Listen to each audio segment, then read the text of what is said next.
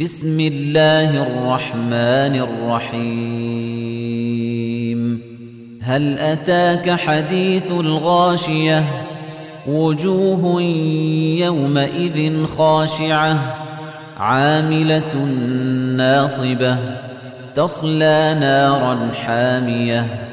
تسقى من عين آنية. ليس لهم طعام إلا من ضريع.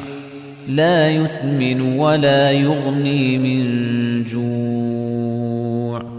وجوه يومئذ ناعمة لسعيها راضية في جنة عالية لا تسمع فيها لاغية. فيها عين جارية فيها سرر مرفوعة وأكواب موضوعة ونمارق مصفوفة وزرابي مبثوثة. أفلا ينظرون إلى الإبل كيف خلقت وإلى السماء كيف رفعت؟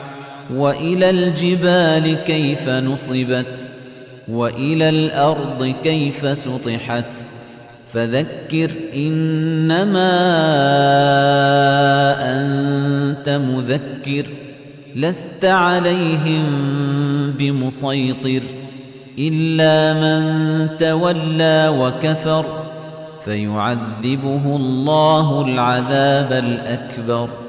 إن إلينا إيابهم ثم إن علينا حسابهم